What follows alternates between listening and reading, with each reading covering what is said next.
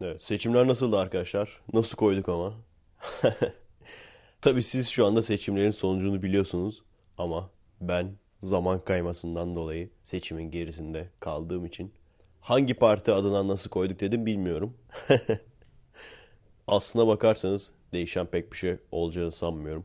Hatta büyük ihtimalle seçim geyikleri bile değişmeyecek. Şu anda seçimi henüz görmedim ama seçim geyiklerini tahmin edebiliyorum. Şey, ee, ne demiş Aziz Nesin? Bir o vardır. Bir de şey tabii. Hep şezlongçuların yüzünden kaybettik. Eğer bütün şezlongçuların hepsi C H P'ye oy verseydi, C H P'de H D P'ye oy verseydi, H D P'de M H P'ye oy verseydi, sonra bütün hepsi toplanıp bana oy verselerdi, şu anda Efe Aydal'ın başbakan olması işten bile değildi. Merhaba arkadaşlar. Nasılsınız? Keyifler nasıl? Kendinize iyi bakın arkadaşlar. Evet, merhaba arkadaşlar. Nasılsınız? Keyifler nasıl? Sizi biraz moralsiz gördüm. Ben geçmişten seslendiğim için ben sizin kadar moralsiz değilim. Garip geldi mi? Çünkü normalde pazartesi ve salı kaydettiğim için aslında benim de seçim sonuçlarını şu an biliyor olmam lazım. Ama hala da geçen haftadayım. Yani aslında şu anda bugün ayın dördü benim için. Çarşamba günü podcast montajını bitirmeyi başardığım için onun bir sonrası olan Perşembe'den şu anda konuşuyorum. Perşembe ve Cuma kayıt yapıp önümüzdeki hafta pazartesi, salı, çarşamba montajını iş yerinde yapmak istiyorum. Gene Perşembe, Cuma bir sonraki haftanın kaydını yapmak ve bu şekilde devam etmek istiyorum. Böylece podcast montajındaki en büyük sıkıntım olan uykumun arasında montaj yapmaya çalışma sıkıntısını böyle çözmeye çalışmış olacağım. Böyle şey gibi oldu değil mi? Geçmişten gelecekteki kendisine mektup yazan entel genç, sakın hayallerini çöpe atma. O maceraperest ruhunu asla yitirme. Sen de sanıyorsun ki böyle şey, reklamlarda yaparlar ya hep onu. Sen de sanıyorsun ki böyle spor kıyafeti markası falan. Hayır, direkt böyle banka falan reklamı. Banka veya G S M operatörü falan reklamı. Ne alakaysa. Yazık, hırs yapıyor, tamam mı? otuz yaş, otuz beş yaş krizine giriyor insan. Hırs yapıyor. An diyor, ben hayallerimi de kaybetmeyecektim. O özgür maceracı ruhumu kaybetmeyecektim. O tam işte orta yaş bunalımı. Bu en çok şeye yarıyor işte. Motosiklet piyasasına yarıyor. Çünkü adam ne yapacak yani maceracı ruh olarak? Bırakıp da gidemez. Ülke ülke dolaşamaz. Interrail'a böyle binip de. Ne yapacak? Yapacağı tek bir şey var. Motosiklet alacak. Parası da var artık bir ton. Ama sıkıntı işte vakti yok. Motosiklet alıp pazarları, çünkü cumartesi de büyük ihtimal çalışıyor olacak. Pazarları bir şöyle urla yapıp gelecek günübirlik. Maksat maceraperest ruhumuz ölmüş demeyelim. Şimdi bak, benim yaşımda dinleyen birçok kişi oha ben dedi. Ben böyle yirmi yirmi beş yaşlarındayken benim yaşıtlarım artık biz büyük adam olduk. Ağır abi olduk. O tam o yaşlardır ya, yirmi yirmi beş yaşında büyük adam ağır abi oldum. Öyle artık spor falan yapmayız, biz büyük adamız, yaşlıyız, ağır abiyiz. Artık oturup karizma yaparız. O yaş yani tam. Biliyorsun ondan sonra bir on sene sonra spora tekrardan verecekler kendilerini ama çaktırma şimdi. O zamanlar işte ben hala da spor yaptığım için, futbol falan oynadığım için böyle. Millet şey derdi, Efe bizim kadar gelişemedi falan, bak hala çocuk kaldı. Aslında bilmedikleri bir şey var. Ben hepsinden daha erken geliştim. Orta yaş bunalımına, orta yaş krizine ben gençken girdim. Aslında o benim çocukluğumdan kaynaklanmıyordu. Orta yaş krizimden kaynaklanıyordu. yirmi yirmi beş yaşındaki. Ben hiç değişmedim yani. Ben hep böyleyim. Ben hep çocuğum. Şimdi sigarayı bırakmaya çalışanlar düşünsün. İşte detoks yapacağım abi. İçkiyi, sigarayı bırakacağım. Kendimi spora vereceğim deyip sağını solunu burkanlar düşünsün yani. kırk yaşına yaklaşıyoruz. Bak otuz beş olmak üzereyim. Bundan sonra artık on dokuz yirmi yaşındaki gençlerle voleybol oynamaya çalışacağım falan. Sağını solunu sakatlayan insanlar düşünsün artık bu noktadan sonra. Ben zaten çocukluğumdan beri orta yaş bunalımındayım. Geçen F K S'te şey demiştim. Sadece iki tane daha iş yerinden kaydedebileceğim demiştim. Aslında bu şekilde üç oldu. Çünkü bu Perşembe Cuma kaydedebileceğim. Bundan sonra iki tane daha Perşembe Cuma var. Böylece ekstradan bir tane daha burada kayıt yapabilmiş olacağız. O da güzel bir şey. Ama gizli Efekest, orada söylemiştim. İş yerinin önündeki park yerinde yaptığım son gizli Efekest oldu diye. Bundan sonra nerede yapacağım bilmiyorum demiştim. Aslına bakacak olursanız ilk benim gizli Efekest hayalim o değildi. Daha başka bir şeydi. Farklı farklı yerlere gittiğim zaman, yani günübirlik de olabilir. Ne bileyim, Seattle merkeze gittiğim zaman, orada herhangi bir yerde bankta otururken vesaire hem fotoğraf çekip hem size ortamı anlatıp o şekilde aslında gizli Efekest yapmak istiyordum. Böylece bir taraftan fotoğraflara bakarken bir taraftan da konuşmalarımı dinleyebilirdiniz. Ona tabii işten dolayı vakit bulamadık ama umuyorum ki bundan sonra bulacağız. Olayın tek sıkıntısı oturduğun yerde bir oturuşta bir saat boyunca konuşman imkansız gibi bir şey. Ama şey yapabilirim. Yani bir yere oturup on beş dakika konuşurum. Başka bir yere giderim. Başka gittiğim yerde gene bir on beş dakika daha konuşurum falan. Ondan sonra işte o dördünü birleştiririm bir tane. Bir saatlik bir gizli Efekest olur. Zaten büyük ihtimalle eğer bir aksilik çıkmazsa bir sonraki gizli Efekest Kanada'dan olacak. Kanada'da böyle klasik Amerikan filmlerindeki gibi araba böyle karavanı çeker ya. Aynen öyle bir karavana sahip olan bir tanıdığımız var. Ne güzel değil mi? İtibarım var yani. Böyle bir sürü tanıdığım var. Onlarla böyle doğanın içine kampa gideceğiz. Oradan kayıt yapmak istiyorum. Güzel olur şöyle dereli, nehirli, dere sesleri olan bir yerden. Evet. Ne oldu arkadaşlar? H D P girebildi mi şeye? Meclise girebildi mi? Ansız satayım var ya. Ya şu ülkede bak, bundan sonra espri yapmayacağım. Neyin esprisini, şakasını yaptıysak gerçek oldu anasını satayım. Ben şunu söylediğimi hatırlıyorum yani. Oylar bölünmesin, D T P'ye verin. Bu geyik muhabbetini yaptığımı hatırlıyorum. Birkaç dönem sonra gerçek oldu abi. Yani bak, bizim işimizi elimizden alıyorlar. Bizim absürt komedi işimizi elimizden alıyorlar yani. Şeyi hatırlıyorum mesela. Olacak o kadar böyle absürt çalışırdı ya bazı şeylerde. Bayağı bir abartırdı falan. Ülkedeki olayları falan. Biz başladığımızda böyle komik videolara, işte Ofis Asistanı, Huzur İrfan, Tarak Gazetesi, o dönemlerde şey demiştik. Yani biz full hardcore absürt çalışırız. Ama şu anda ne dersek diyelim daha absürdü gerçek çıkıyor. Hele ki Huzur İrfan falan. Huzur İrfan'ı bitirdiler yani. Çünkü bazı şeyler var ki ben söylesem dava açarlar. Sen hakaret mi ediyorsun dine diye. Ama çok daha absürdü gerçek hayatta var. Nasıl mücadele edeceksin? Bitti yani. Gerçi bir tane güzel bir Huzur İrfan konusu var. Onu çekeceğim. Orijinal bir konu var yani. Hatta yazdım yani. Birçoğunu tamamladım. Şu elime yapışmış. Videoyu bitireyim. Seattle videosunu bitireyim. Hemen ona geçeceğim artık. Ama ondan sonra da bir daha da Huzur İrfan nasıl konu bulabilirim bilmiyorum. Çünkü gerçekten ne bulursak bulalım çok daha abartısını, adamlar gerçeğini yapıyorlar. Gerçeğiyle mücadele edemiyorsun yani.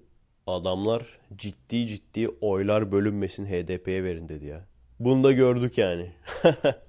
Saç baş yoluyor musunuz arkadaşlar? Boş verin. Hep şezlongçuların yüzünden arkadaşlar. O şezlongçuların hepsi bana verseydi şimdi o Cumhurbaşkanı olmuştum. Cumhurbaşkanlığı seçiminde millet en çok alevlenmişti o konuda. O zaman az aday vardı tabii. Şezlongçuların hepsi Ekmeleddin'e verseydi Tayyip Cumhurbaşkanı olamazdı. Hep bu şekilde paylaşımlar görüyordum. Yani Tayyip gelmesin diye Ekmeleddin'e verenler de kendince haklı. İkisine de vermeyeceğim diyenler de kendince haklı. Ama şezlongçulara suç atacağınıza önce şunu düşünün. Yani Tayyip Erdoğan'ın karşısına çıkarta çıkarta Ekmeleddin diye adam mı çıkarttılar? Yani hiç mi adam yoktu? Hiç mi adam kalmadı? Bilmiyorum, çok güzel bir insandır ama şöyle bir şey var. Uğur Mumcu'nun kitabında dikkat edilmesi gereken adamlardan bir tanesi olarak onun ismi var. Yani hiç mi adam bulamadınız? Cemaat, yani öyle bir kafa vardı adamlarda. Cemaat desteğini alırlar falan. Cemaat işte destekler. Abicim bir düşünün bakalım. Ben aday olsaydım, yani Ekmeleddin diye bir aday olmasaydı, tamam mı? Adaylar Tayyip Erdoğan, Selahattin Demirtaş ve ben. Üç tane aday olsaydık, tamam. Ben yani ünlü falan Ben hani böyle daha ünlü olayım falan da değil. Şu anki ünümle ben aday olsaydım, ben çıkıp konuşsaydım yani Ekmeleddin'den daha çok oy alırdım. Bir düşünün. Çünkü ben bir şeyler söylerdim. Hani ekmek için Ekmeleddin, ben de effek için Effelettin mi diyeyim yani. Çıkar ciddi ciddi doğru bir şeyler söylerdim. Ha, Cumhurbaşkanı olduğum zaman ne değişirdi, ne yapabilirdim onu bilmiyorum. Yani olsam ne olurdu bilmiyorum. Veya Tayyip Erdoğan'ı geçer miydim onu da bilmiyorum. Ama Ekmeleddin'in aldığı oydan daha fazla oy alırdım. Bir kere her şeyden önce ekmek için Ekmeleddin ne demek abi? Yani hiç düşündünüz mü? Bu sloganı hazırlarken hiç düşündünüz mü? Oy verecek adamların elinde zaten ekmek var ki. Adamlar gerisini istiyor. Adamlar kuru ekmekten bıkmış zaten. Ekmeğimiz zaten var. Ekmeğin yanında artık bir peynir gibi bir şey olsun. Bir domates böyle bir, bir çeşit olsun diyorlar yani. Bir. İkincisi, hadi mecaz anlamında söyledin diyelim. Cumhurbaşkanı olduğun zaman neyi değiştirebilirsin ki insanlara ekmek gelecek? Yani tamamen kaybetsin diye çıkartılmış bir aday. Adına da uygun olsun diye uydurulmuş bir slogan. Sikmelettin diye bir adam bulsaydık ne olacaktı? Onun herhalde daha çok oyu olurdu. Ona uygun bir slogan bulduğunuz zaman. Canisinizi mesela alalım, onu Türk yapalım abi. Adını da Sikmelettin yapalım. Ekmek için Ekmelettinse onun karşısına çıkartalım böyle. Ekmek için Ekmelettinse bu da için Sikmelettin. Dünya Dinleri kitabını bitirdim biliyorsunuz. Tamamladım artık sonunda. Onunla ilgili son bir notum daha vardı. Kaptan Cook. Tanıyor musunuz o adamı? Çok ilginç hayatı olan, çok değişik yerler keşfetmiş. Değişik bir adam. İyi birisi miydi, kötü birisi miydi? Onu bilmek için adamın yanında yaşıyor olmak lazım. Ama yaptığı gerçekten ilginç şeyler var. Ve esas onunla ilgili ilginç olay. Şeyi bilir misiniz arkadaşlar? Biliyorsunuzdur kesin. Filmlerde hep böyle olur ya. Beyaz adam gelir böyle bir yerli kabileye. Bu kabile bunları gördüğü zaman tanrı sanar. Ondan sonra tapmaya başlarlar falan. Çok klasik bir konudur değil mi? O olayın atası işte Kaptan Cook. Gerçek birisi yani. Film kahramanı değil.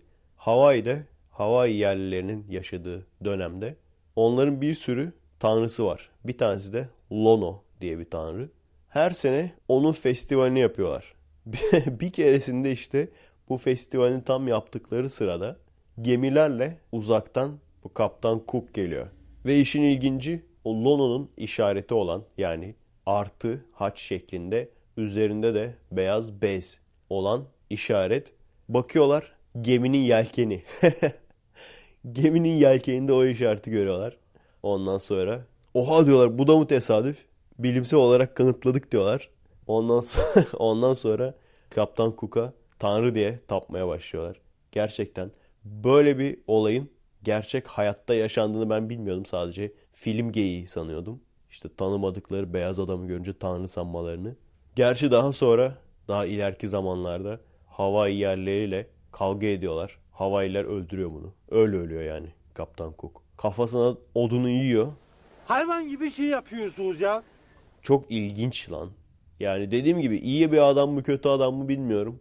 Bazısı iyi diyor, bazısı kötü diyor. Ama sen git dünyanın etrafını o kadar dolaş, dur. En böyle bilinmedik yerleri keşfet. Bilinmedik kıtaların haritasını çıkart falan.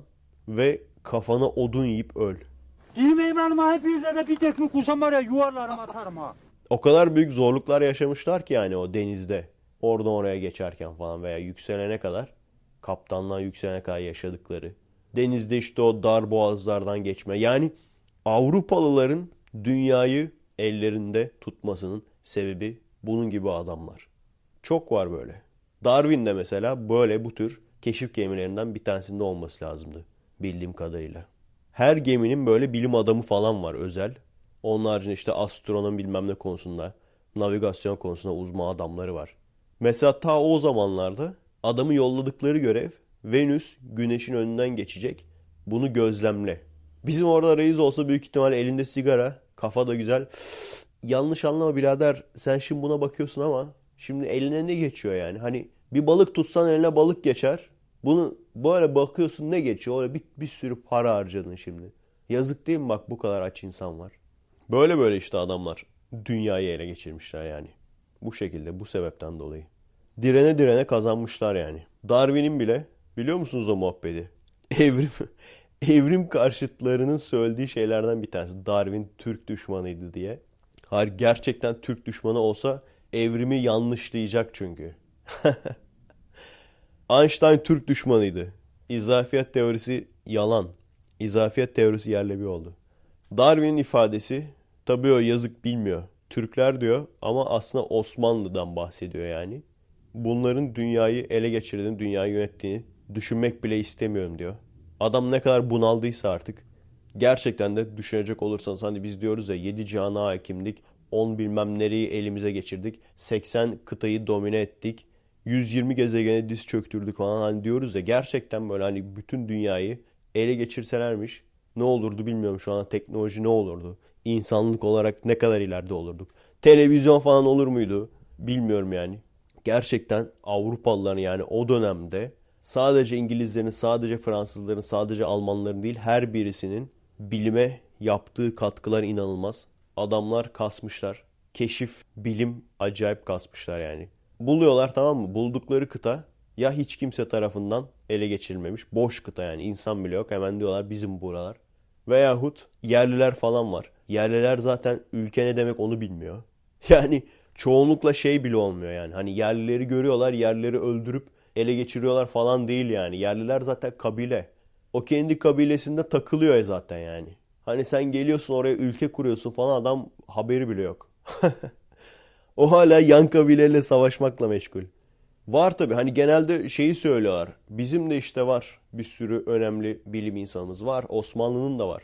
Ama bu adamların yaptıklarının yanında hiçbir şey. Gerçekten öyle. Çünkü bireysel olarak bizim bilim adamlarımız var. Bazen devlet yardım ediyor. Ama bu adamlarda yani Avrupa'nın birçok ülkesinde o dönemde devlet bilim adamlarına aşırı yardım ediyor. Keşifçilere aşırı yardım ediyor. Adamların şeyi bu yani. Hayat felsefesi bu. Keşfetmek, bulmak, icat, şu bu. Adamların hayat felsefesi bu yani. Başkasının bulmasını bekleyip de ondan sonra bulunduktan sonra bizde yazıyordu zaten demek değil yani. Bir arkadaşım şey demiş. Hatta podcast'ini demiş galiba. Efe bazen eski oyunlardan bahsediyor falan. O da büyük ihtimal benim yaşlarımda. Efe eski oyunlardan bahsediyor. İşte bahsedince çok hoşuma gidiyor, işte geçmişe gidiyorum falan demiş. Gerçekten daha önce demiştim ya, birçok şey aslında çok iyi, müthiş kaliteli olduğu için değil, bize gençliğimizi, o zamanki hayatımızı hatırlattığı için hoşumuza gidiyor. Kasetler olsun. Kaseti mesela geri sarmak için bir alet yapmıştım. Bu vida cımbızları vardır ya. O vida cımbızlarından bir tanesini geriye böyle bükmüştüm. Tam böyle oturuyordu kasetin şeyine, deliğine. Böyle fır fır fır fır döndürüyordum ondan sonra. Pil yemesin diye başa sararken. Bir tane zengin çocuğu vardı. Walkman'de sarıyordu kaseti. Zengin piç diyorduk ona. Walkman'de sarıyordu kaseti. Şey falan vardı. Telefonla radyoyu arayıp şarkı istek yapma falan vardı. Ben aramıştım bir kere. İlkokuldaydım galiba. Ortaokulda mıydım yoksa? Ortaokuldaydım. Hazırlık hazırlık. on iki yaşındaydım. Michael Jackson'dan Remember the Time. Onu istemiştim. Onun yerine Bobby Brown çalsak olur mu demişlerdi. Tamam demiştim hatta, bakın. Hatırlıyorum. Şarkı isteği zaten genelde sallamıyorlardı ya, şarkı isteği muhabbetini. Çoğu e, radyoda zaten şarkı isteği yok. Sıradaki şarkıyı hediye etme olayı vardı. Sıradaki şarkıyı kardeşime, anneme, babama. Sonra Kral'da da çıktı değil mi o olay? Kral'da da ben altyazı olarak görüyordum. Sıradaki şarkıyı askerdeki yavukluma hediye ediyorum falan. Sıradaki şarkıyı bütün Göztepe'lere. Yani abicim bak, memleketin en büyük israfı, enerji israfı. Sıradaki şarkıyı hediye etme olayını kaldırsan, tamam mı? Bir nükleer santral yapmana gerek kalmayacak yani. Gerçekten abi. Şimdi oturup iki saniye düşündüğün zaman sıradaki şarkıyı hediye etmek ne demek? Hep onun geyiklerini yaparlardı ya. Sıradaki şarkıyı hediye ediyorum diyor. Ondan sonra Allah belanı versin şarkısı çıkıyor falan. O geyikleri bilirsiniz değil mi? Ya çıkmasa ne olacak? Veya işte bir erkek evli bir kadın iş arkadaşına İşte şarkı hediye ediyor. Ondan sonra şarkı da tabii bilmeden hediye ediyorlar ya. Sıradaki şarkıyı hediye ediyorum diye. Ondan sonra yatağıma gel. O Levent Yüksel'in vardı ya öyle. Yatağıma gel bilmem ne, pencereni aç.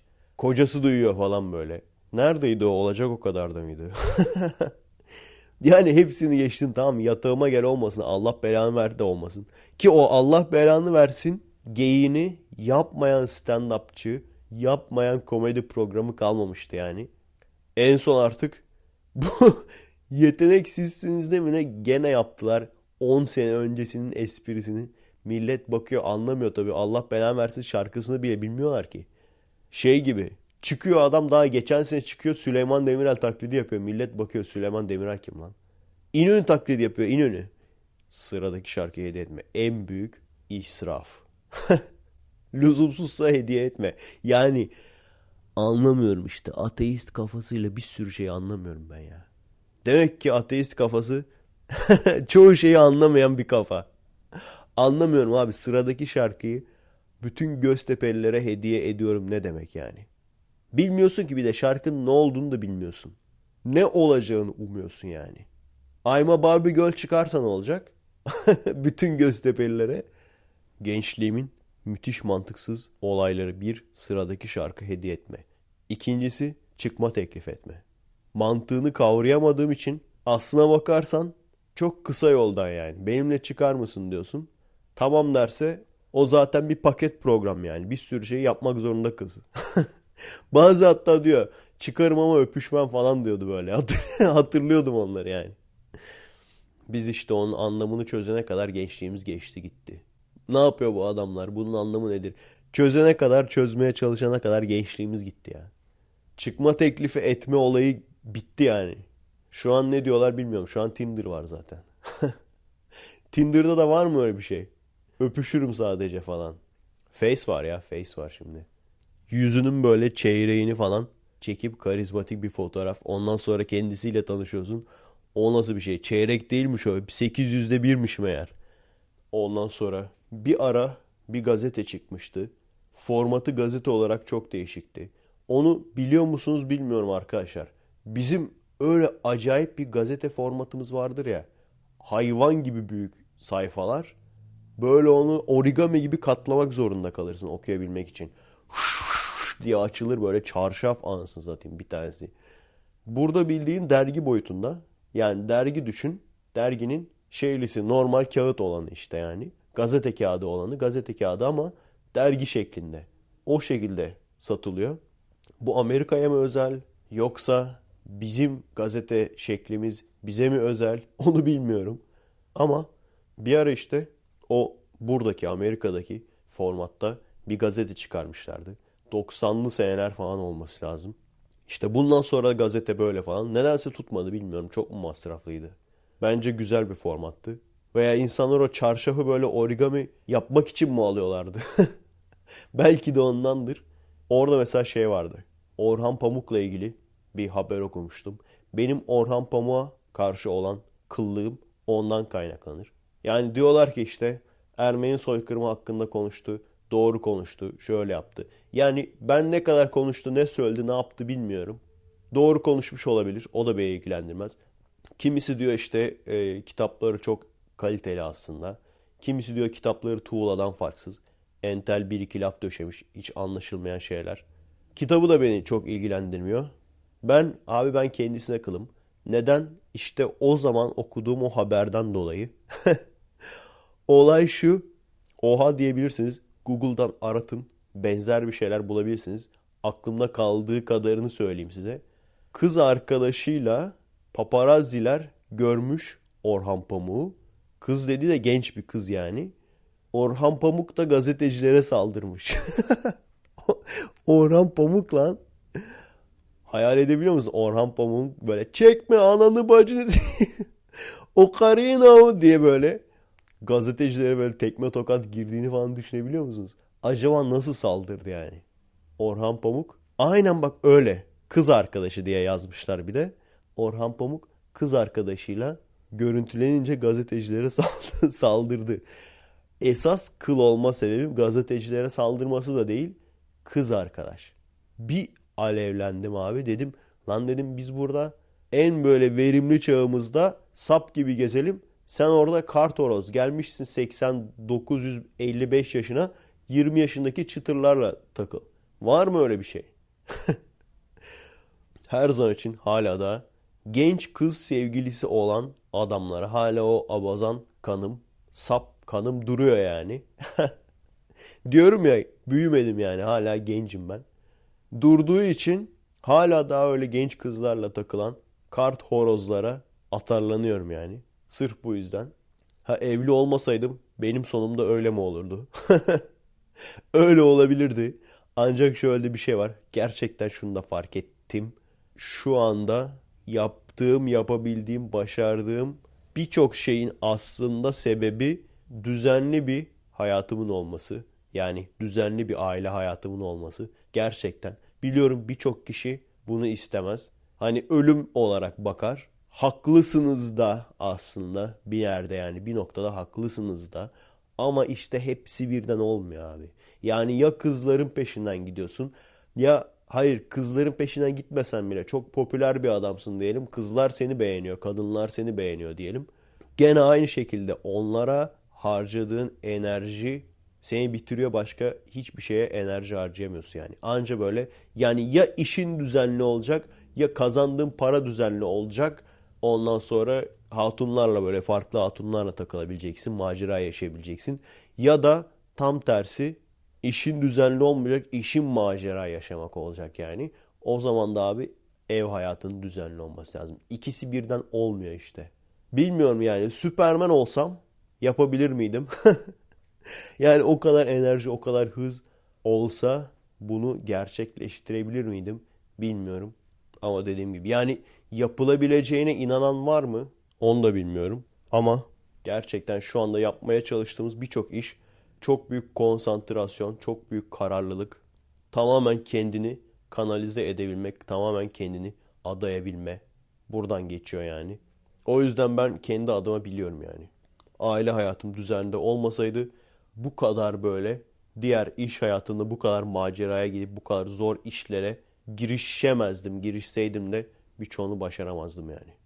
Evet, benim mesai başlar arkadaşlar. Yarın görüşürüz. Kendinize iyi bakın. Hadi bakalım asansör.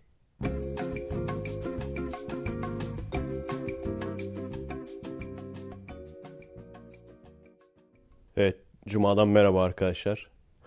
İyice kafanız karıştı değil mi? Dinlediğiniz gün Cuma. Hatta belki Perşembe. Neyse, alışırsınız. Günlerin çok önemi yok. Nasılsa bunlar gelecekte arşivlik olacak. O yüzden iki gün önce iki gün sonra kaydedilmiş, yüklenmiş olmasının bence çok önemi yok. Size dün diyordum ya, neyin esprisini yaptıysak gerçek oldu. Şimdi bir mesaj daha geldi. Resmi nikah zorunluluğu kalkıyor diye. Haberlere baktım. Tam olarak haberlerde ne olduğu yazmıyor. İmam nikahından önce resmi nikah kıyma zorunluluğu vardı.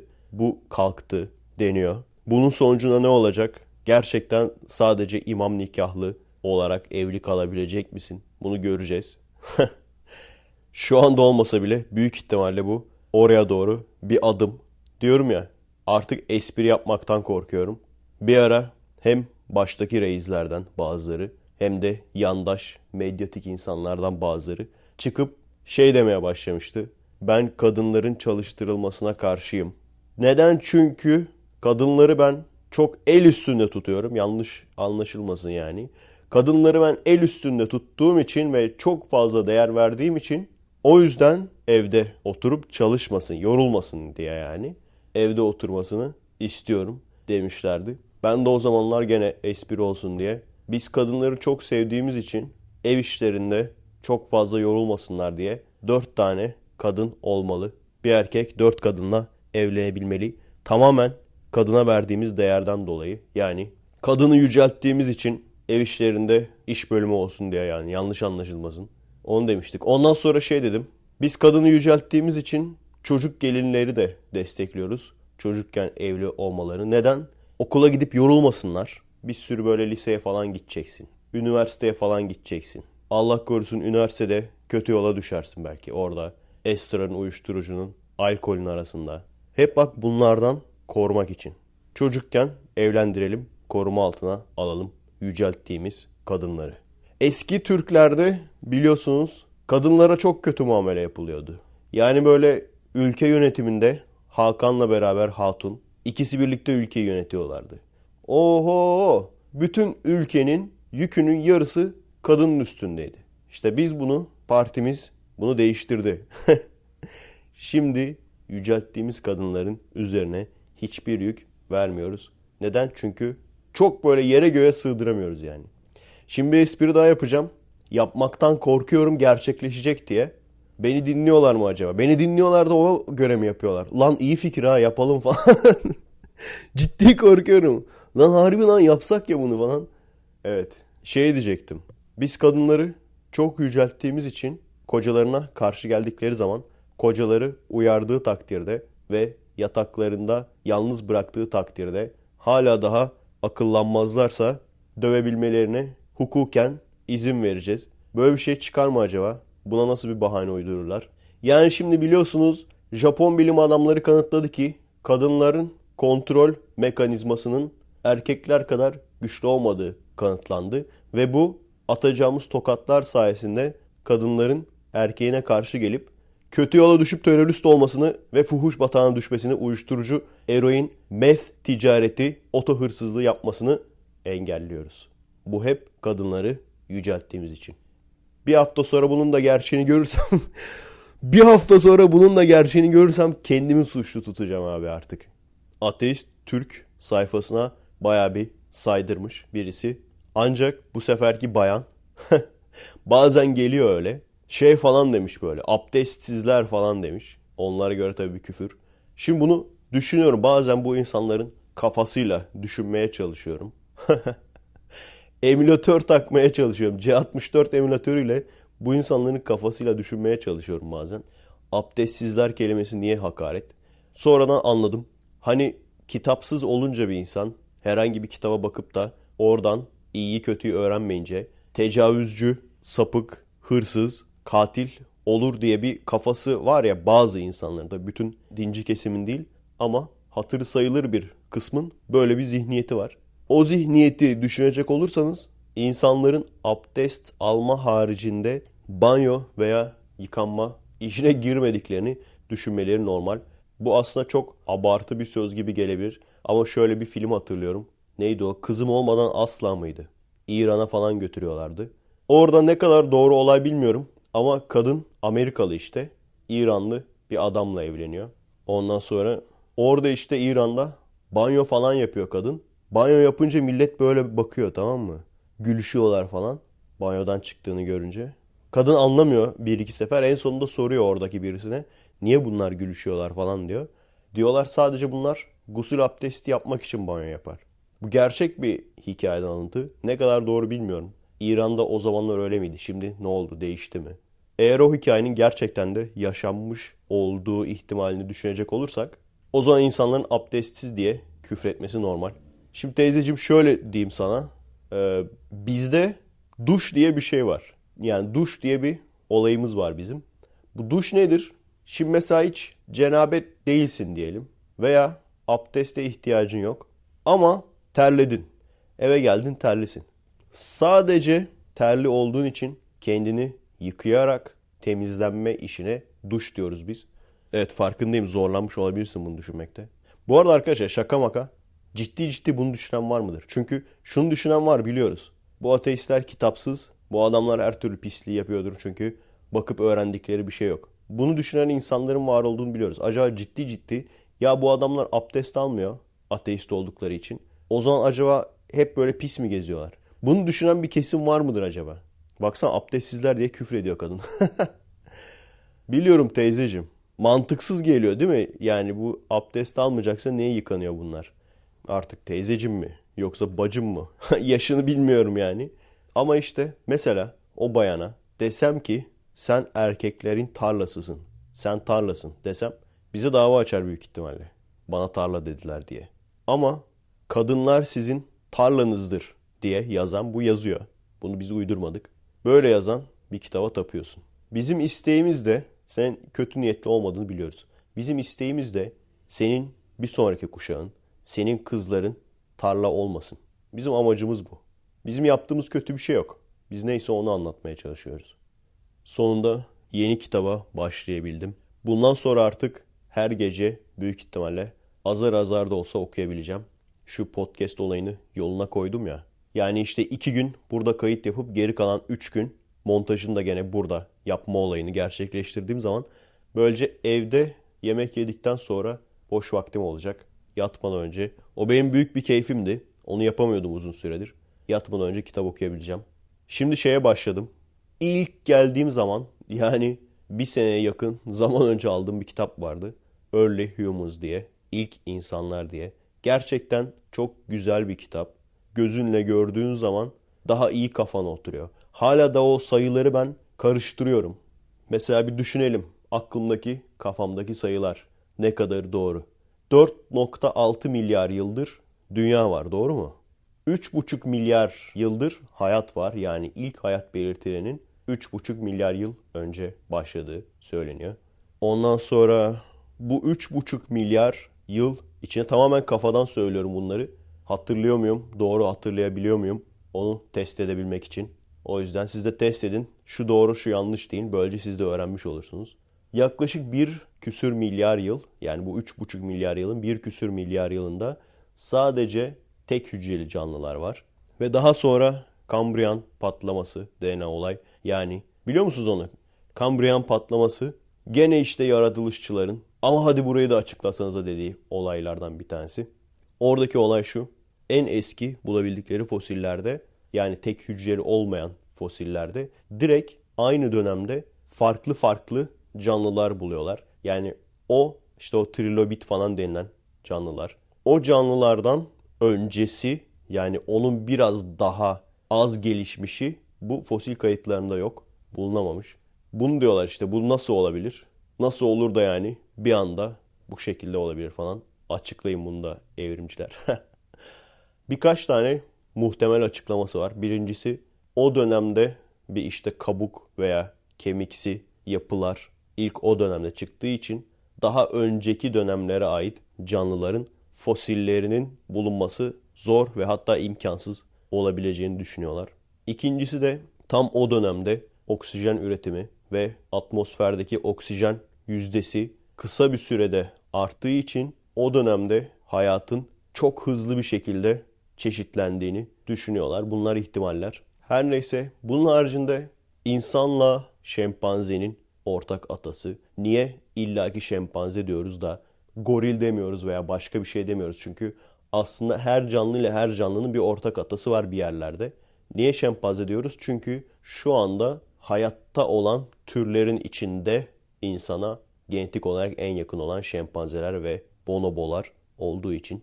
O yüzden ısrarla şempanze diyoruz. Yoksa aslında her canlıyla ortak atamız var. Yani şeyi düşün. Bir kuzenim vardır. Amcaoğlu. Bir amcaoğlum vardır. Bir de üçüncü, dördüncü göbekten kuzenim vardır.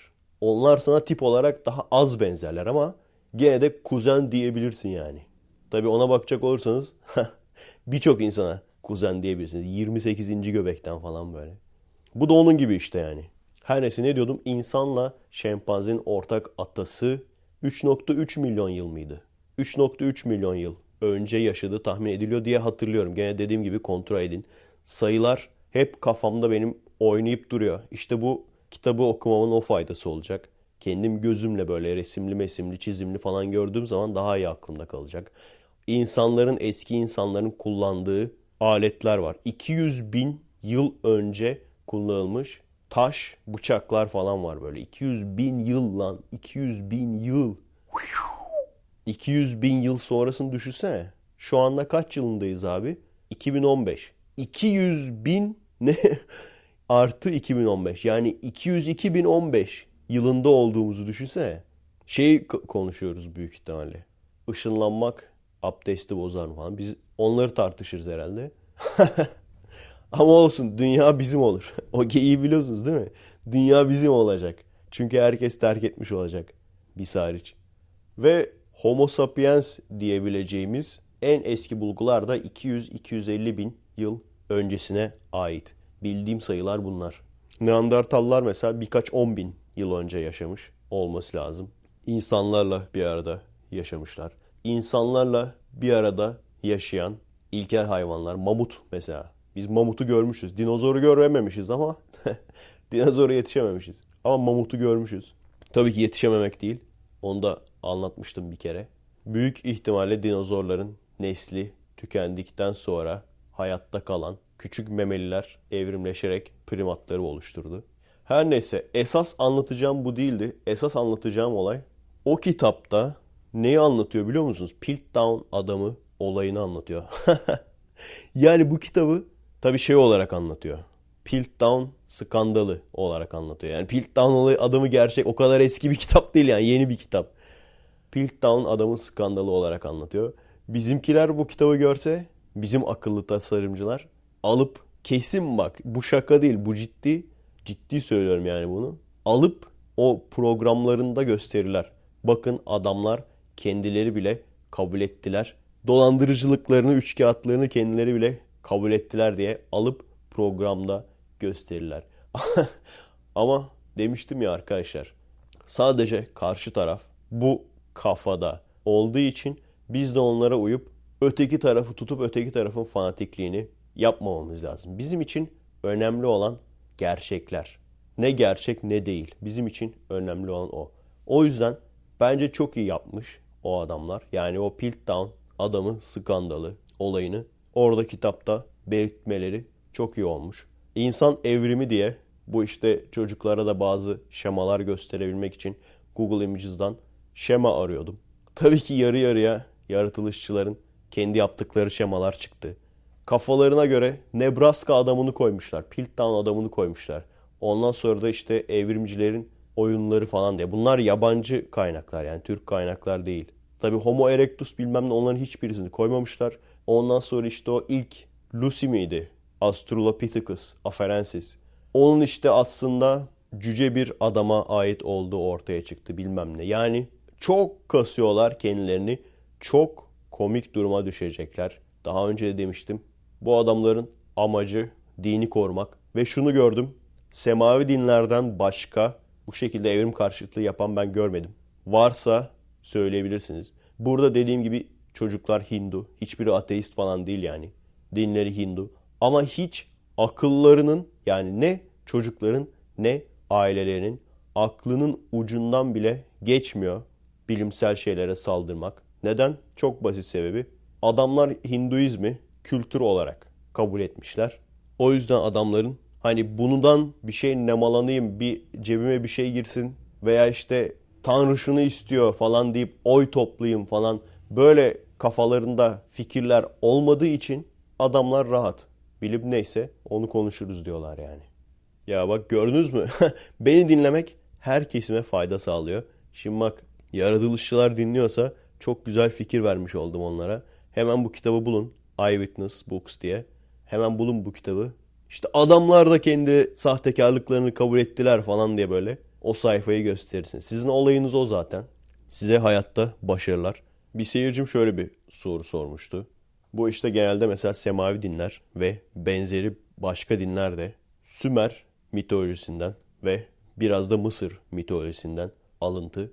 Bunlar birbirine bağlı oldukları için aslında bunların doğru olduğunu göstermez mi veya doğru olduğunu gösterir mi diye sormuş. Çok ilginç, ben yabancı Hristiyan bir videoda benzerini gördüm. Yani Nuh tufanının benzerinin Gılgamış destanında olması aslında bunun gerçek olduğunu kanıtlar diye bir mantık vardı. Adamlar kendi mantığına göre bunu diyorlar. Bu olay ve bununla birlikte Semavi Dinlerin kitabında gerçekten çok fazla intihal var. Birçok olay gerçekten aynı. Çok az değişiklikler var. Mesela bazılarında birden fazla tanrı var. Semavi dinlerde tek tanrı var. Ondan sonra gene eski mitolojilerde Gılgamış destanında mesela gene aynı şekilde birden fazla tanrı var.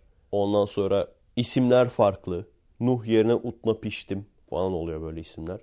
Ve olay da aslında biraz farklı. Olay da biraz değiştirilmiş. Bu gerçek olduğunu kanıtlar mı? Bu bahsedilen olayların gerçek olduğunu mu kanıtlar, yoksa birbirinden alıntı olduğunu mu kanıtlar? Çok basit. İki şey düşünün. Bu anlatılan hikayeler coğrafi olarak uzaktaki grupların, kabilelerin dinlerinde de var mı, yok mu? Bir. İkincisi de Neden isimler farklı?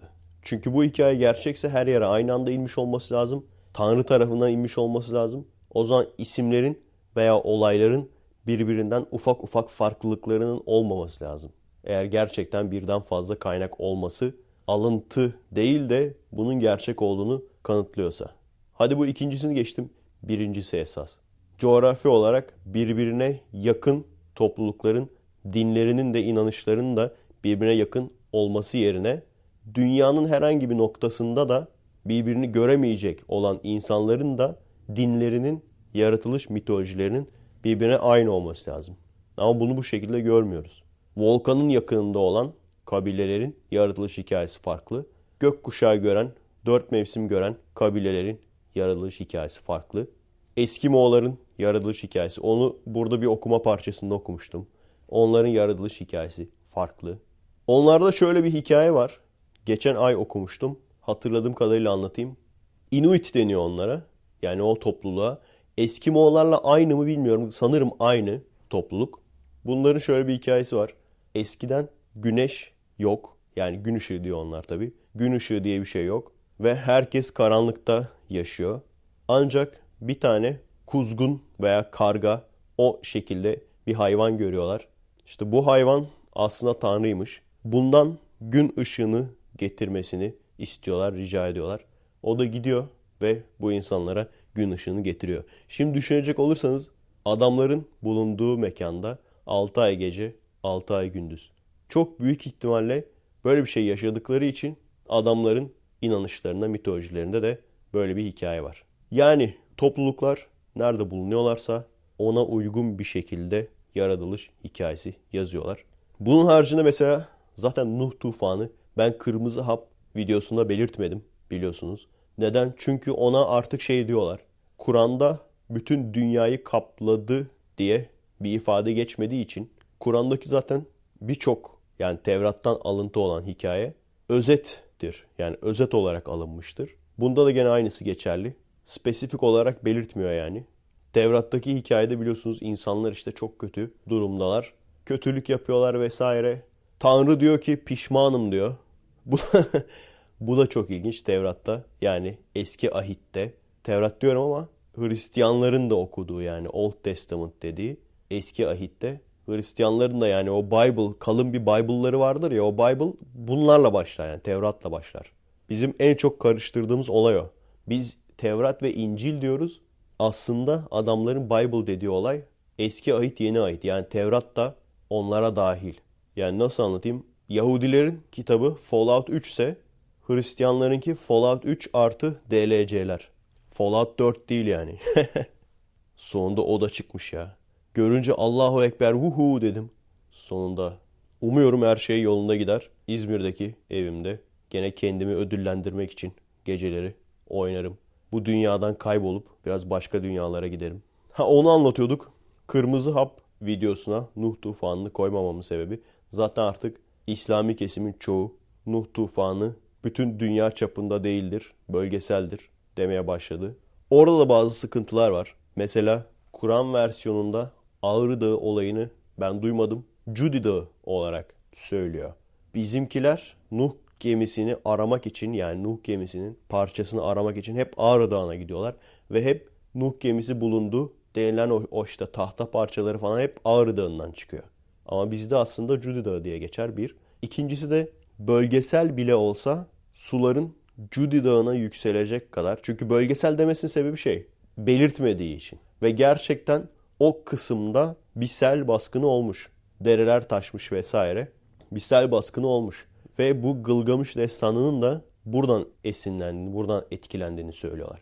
O da aslında çok ilginç. Yani şu kavgaları bırakıp işte dine saygısızlık vesaire davaları, kavgaları bırakıp bunlar gerçekten nereden etkilenmiş? Bunun gerçeği ne? Neler olmuş? Neler yaşanmış? Bunları çözmeye çalışsak ne kadar güzel olacak. Ama işte birçok insanın işine gelmeyecek o zaman. Şey var mesela Sodom ve Gomorra olayını biliyor musunuz bilmiyorum. Kur'an'da Hazreti Lut diye geçer. Sodom ve Gomorra diye şehir isimleri söylenmez. Orada da gene homoseksüel bir şehir doğusu insan. Onu anlatmıştım. İşte erkek melek yollanıyor oraya. Bunlar işte erkek meleğe tecavüz etmek istiyorlar falan. Tanrı da bunu görünce taşlarla orayı cezalandırıyor. Gene Tevrat versiyonu mantıksızlıklarla dolu. Bir seyircim Hristiyanlığı düşünüyorum dedi bana. Neden dedim. Tamam dedi, İslam'da mantıksızlıklar veya çelişkiler olabilir. Ama Hristiyanlığın doğru olmadığını nereden biliyoruz? Hristiyanlık çok daha mantıksız. Çünkü Tevrat dahil, Tevrat'a inanıyor adamlar ve Tevrat'ın içinde çok daha fazla mantıksızlıklar var.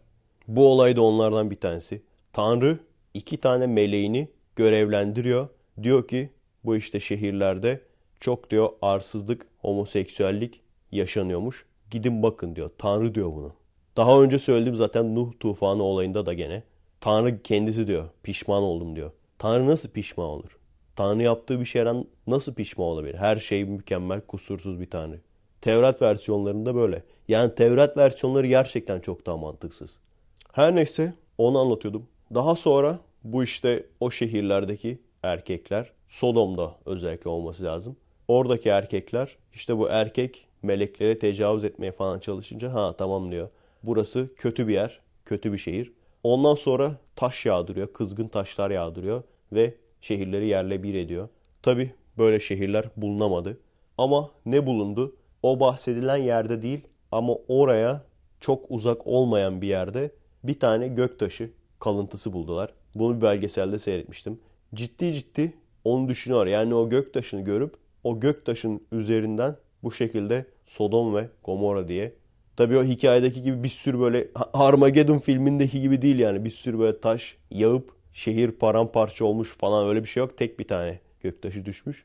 Onun üzerine bunu yazmışlar büyük ihtimalle deniyor. Gerçekten ilginç. Bazı şeylere bakıyorsunuz güzel hayal gücü istiyor yani. Ama ondan sonra o zaman gözlemlenmiş astronomik olayların insanları bu şekilde hayal güçlerini yönlendirebileceğini, hayal güçlerini tetikleyebileceğini fark ediyorsanız. Gene mesela kuyruklu yıldız. Kuyruklu yıldızla ilgili bir sürü mitoloji var. Kuyruklu yıldızı gökyüzündeki yılan tanrısı olarak düşünen insanlar var. Kuyruklu yıldız kötülüğün habercisi, fenalığın habercisi olduğunu düşünen insanlar var. Ki Hristiyanlar bile bunu düşünüyormuş eskiden yani.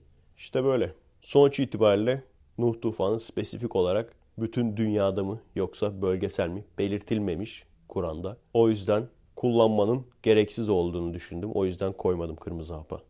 Oradaki benim tek sıkıntım eğer gerçekten bölgesel olduğu yazıyorsa ayetlerde bölgesel bir sel nasıl oldu da Cudi Dağı'na yükselecek kadar suyu yükseltebildi. Çünkü suların Cudi Dağı'na kadar yükselebilmesi için gene de bütün dünyayı kaplaması gerekmez mi? Geçen ay Gaya Vizyon şarkı yarışmasını seyrettik. Organizasyon gerçekten güzeldi, her sene gelişiyorlar. Avusturya gerçekten güzel bir yermiş. Bayağı iyi emek harcamışlar. Bir yandan bizim ülkenin orada olmadığına üzüldüm. Bir yandan da bizimkiler bizimkiler orada olsa şeyler falan böyle. Yetkili, yukarıdaki yetkili reislerle birlikte giderlerse eğer orada arıza çıkartırlardı büyük ihtimalle. Büyük ihtimalle o yüzden gitmeyi bıraktık. Çünkü olayın siyaset olduğunu bilip duruyorduk. Şimdi mi akılları başlarına gelmiş? Hele ki bu son şeyde kazanan adam mı kadın mı onu biliyorsunuz. Sakallı bir kadın.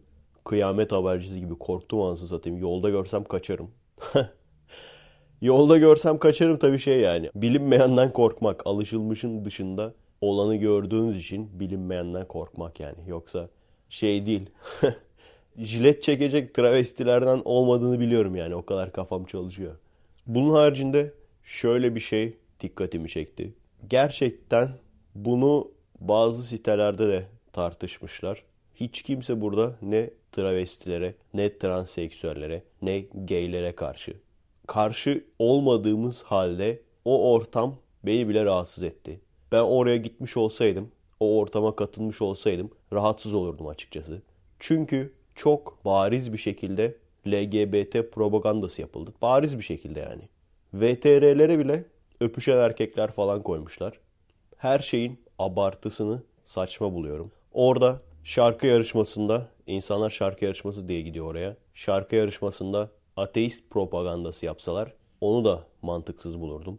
Veya Türkiye'de olsa ve gene şarkı yarışmasında Türkçülük propagandası yapsalar onu da mantıksız bulurdum. Bu bir şarkı yarışması. Ama maalesef şarkı hariç her şeyin yarışması oldu yani.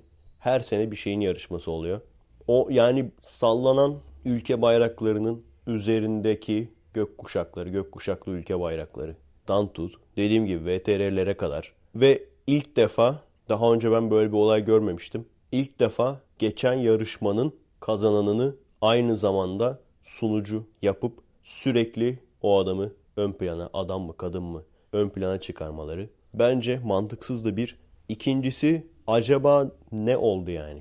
Bu adamların böyle bir derneği falan var da o dernek mi bu organizasyonu finanse etti? İrlanda'da mesela en son gay evliliği yasallaştırıldı birçok yerde. Yakın bir zamanda oluyor bu da. Ya belki birkaç gün önce oluyordu o olaydan. Yani o Eurovision organizasyonundan belki birkaç gün önce olmuş bir şey. İrlanda'ya bağlandıkları zaman herkes alkışlamaya falan başladı. Gerçekten beni bile rahatsız etti. Çünkü o bir şarkı yarışması olması lazım. En azından adı öyle yani. Olmadığını biliyoruz ama en azından adı öyle. Gerçekten yani herhangi başka bir şey de olabilir. Vejeteryanlık propagandası yapsalar o da rahatsız ederdi. Keşke bunu bu kadar insanların gözünün içine sokarak değil de ağırdan ağırdan yapsalardı. İnsanların gözünün alışacağı şekilde. Bence daha etkili olurdu. Birçok insan ters tepki verdi çünkü gördüğüm kadarıyla. Yani seviyorum. Organizasyonu seyretmesini seviyorum. Türkiye olup olmaması çok önemli değil benim için. Sevdiğim için bu sıkıntımı dile getiriyorum yani. Bu arada biliyorsunuz eski oyunları anlatmam, tanıtmam insanların hoşuna gidiyordu. Arada da film tanıtıyordum. Bir tane film eskilerden çok hoşuma giden ve gerçekten nedense ünlü olmayan, benim de rastgele gidip beğendiğim bir karanlık film. Şeyde bu Watch Mojo'da gösterdikleri zaman aklıma geldi. Ünlü yönetmenlerin fazla ünlü olmayan filmleri diye. Bu da gerçekten o tanıma uyuyor. Strange Days diye bir film. Gerçekten neden ünlü olmadı bilmiyorum. Belki de çok karanlık film seven yok diyedir. Gelecekte geçiyor, yakın gelecekte. İnsanlar kafayı bulmak için artık uyuşturucu yerine bir aygıt kullanıyorlar. Bunu beynine taktığın zaman başka bir insanın kaydedilmiş hafızasını kendi beyninde yaşıyorsun. Bu işte yani o ortamın en popüler kendinden geçme aracı. Hatta bazen iyice kendini kaybedip kafayı yiyenler falan var. Gerçekle sanal gerçekliğin arasındaki fark. Çünkü hani sanal gerçeklik bile değil. Sanal gerçeklik şu anda dediğimiz olay nedir abi? Kulağın duyar, gözün görür o kadar. Ama burada direkt beynine bağladıkları için bütün hisleri hissediyorsun. Bir tane iş adamına şey satıyorlar mesela. Duş alan genç kız. Hafızası falan. Her neyse. Tabii kafanın üstüne takıyorsun. Belli olmasın diye gizli kayıt falan da yapabiliyorlar çünkü. Belli olmasın diye peruk falan da takabiliyorsun kafana. Gözükmüyor öyle olunca. Bu şekilde bir cinayete yani o kafasında o alet takılıyken bir cinayete tanık olan bir hayat kadını. İşte aslında kimin öldürdüğü belli değil ama işte neyse söylemeyeyim. söylemeyeyim. Oradan işte ana karakter bu cinayeti aydınlatmaya çalışıyor. Gerçekten güzel bir film. En çok sevdiğim yanı da baş karakterler. Çünkü filmlerde hep şey olur. Erkek karakter sert erkektir işte şeyi korur, kadınını korur falan. Burada erkek karakter hiç sert değil. Hiç dövüşemiyor falan böyle. O böyle üçkağıtçı ama iyi kalpli üçkağıtçı karakteri vardır ya. Bu da aynen öyle. Onun da işte bir arkadaşı var. O da bayan, zenci. O da tam tersi güvenlikçi zaten. O da sert ama işte hani kalbi gerektiği zaman yumuşayabilen bir karakter. Mişon'un Mişon'u andırıyor yani. Mişon'un atası yani öyle düşün. Önce sinirleniyor sonra yardım ediyor falan böyle tam klasik. Neyse daha spoiler vermeyeyim. Kötü adam, iyi adam kim onları söylemeyeyim size. Birçok karakter var çünkü. Bence seyretmediyseniz kesin seyredin. Özellikle karanlık film, kara film seviyorsanız. Benim sevdiğim, en çok sevdiğim iki kara film. Bir tanesi Dark City. Öbürü de bu işte Strange Days. İkisini de kesinlikle tavsiye ederim. Hele ki Strange Days bir de şey yani. O doksanlarda ve seksenlerde çekilen bilgisayar, C G I vesaire minimum ve hatta bazen hiç olmayan ve hayvan gibi prop, makyaj, dekor, bilim kurgu türü dekorlar yapılmış, el emeği olan, müthiş güzel setleri olan o tür filmler. Bu da o filmlerden bir tanesi. Bunun haricinde birçok kişinin, yani birbirinden bağımsız birçok kişinin söylediği şu en son çıkan var ya, Mad Max Fury Road. Mad Max serisini yapan adam aynısı yapmış. Zaten bir kere artısı o. İkincisi de seksenlerde çekilmemiş seksenler filmi diyorlar. Film eleştirmenleri öyle diyor ve gerçekten çığır açacak kadar iyi bir aksiyon filmi diyorlar. Seyretmek için sabırsızlanıyorum gerçekten. Hani o şeyler olur ya, bazı filmler olur, sürekli döndürüp dolaştırıp fragmanını seyredersin. Fast and Furious'ın fragmanları benim için geldi öyle oluyordu. Ondan önce Transformers birin fragmanı öyleydi. Düşünün yani ne kadar büyük hayal kırıklığı, ki Transformers bir o kadar kötü değildi aslında. Ona rağmen çok büyük hayal kırıklığıydı. Ne yapalım, Michael Bay bize hitap etmiyor. Diyor ki ben bu kadar para harcıyorum. Parası olan adamla ilgilenirim diyor. Siktir git diyoruz. Biz öyle diyor yani. Ne yapalım? Evet, benim mesai başlar arkadaşlar. Zaten büyük ihtimalle bir saati geçirmişizdir. Haftaya da artık bunun montajını yaparım. Öteki haftaya kadar kendinize iyi bakın arkadaşlar. Adresimiz youtube nokta com bölü kommek, twitter nokta com bölü kommek. Destek olmak isteyen arkadaşlar için patreon nokta com bölü Efe Aydal. Paylaşmayı unutmayalım. Kendimize iyi bakalım. Utna Piştim'e emanet olun. Merhaba arkadaşlar. Nasılsınız? Keyifler nasıl?